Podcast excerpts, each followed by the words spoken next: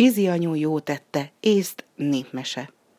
Egyszer egy árvalánya tóparton üldögélt a folyó torkolatnál, és siratgatta temetőbe költözött apját és anyját. Panaszkodott, hogy rosszul megy a sora, mert gonosz gazdaasszonya és gazdája van. Egyszerre valaki a vállára tette a kezét. Felnézett, egy szép, aranysárga hajú, barna szemű asszony állt mellette különös öltözékben. Fehér köveket tartott a kötőnyében, s nyájasan mosolyogva ezt mondta. Ne sírj, a rossz napok után jobbak virathatnak rád. Ezekkel a szavakkal az árvalány ölébe öntötte kötényéből a köveket, és így szólt. Menj haza, s ragd bele ezeket a köveket a ládádba, de ne szólj róla senkinek, mit hallottál ma tőlem, vagy mit adtam neked.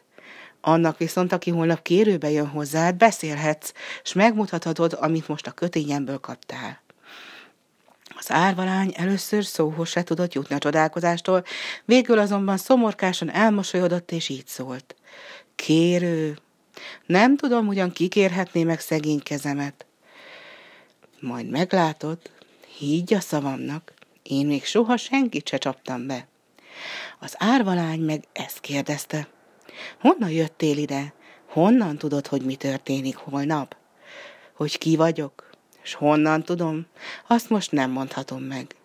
Hogy hova való vagyok? Oda, ahol a nap, a hold és a csillagok alulról, alulról felfelé látszanak, és a hegycsúcsok meg a fák sudarai lefelé nőnek. Ott, ahonnan én jöttem, senkinek sem megy rosszul a sora, ott nincs gonosz gazda, se gazdasszony, se forróság, se hideg. Ott nem sír senki, se nem panaszkodik.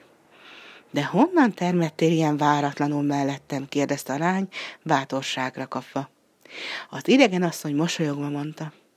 Onnan jöttem, ahová most megyek, és ezekkel a szavakkal belelépett a vízbe. Az árvalány most már megértette a dolgot, és akaratlanul kicsúszott a száján. Te vagy a vízi anyu. Még jóformán ki sem mondta, a különös idegen már is eltűnt. A lány álomnak tartotta volna az egészet, de a fehér kövek az ölében arról tanúskodtak, hogy mégis igaz volt. A lány gyorsan hazament, és csak úgy tréfából betette a köveket a ládájába. Másnap jött egy módos gazdag legény, és feleségül kérte a lányt. A lánynak eszébe se jutott a tegnapi vízparti eset, csak mikor a vőlegény hazafelé indulóban volt. Ekkor azonban elmondta, mit látott tegnap, és oda vezette a legényt a ládához. Amint felemelte a láda tetejét, látják, hogy a láda csak nem félig van ezüstpénzzel. A legény megölelte a lányt, és így szólt. A pénz az csak pénz. Nekem eddig is volt belőle elég. A te gazdagságod nem tesz engem boldogabbá, mint voltam. Akivel azonban vízi anyon jót tesz, az a legjobb, legbecsületesebb ember. Áldás van rajta, s gyarapszik, növekedik a keze alatt minden. A vőlegény szava igaznak bizonyult. Miután egybekeltek, boldogan éltek, jól ment a soruk, s végül nagyon gazdagok lettek. Az egykori árvalányból a környék legjobb szívű gazdaasszonya lett. Segített a bajba jutottakon, senki se eresztett el üres kézzel, aki kérni jött hozzá, s anyjuk helyett anyja volt az árváknak.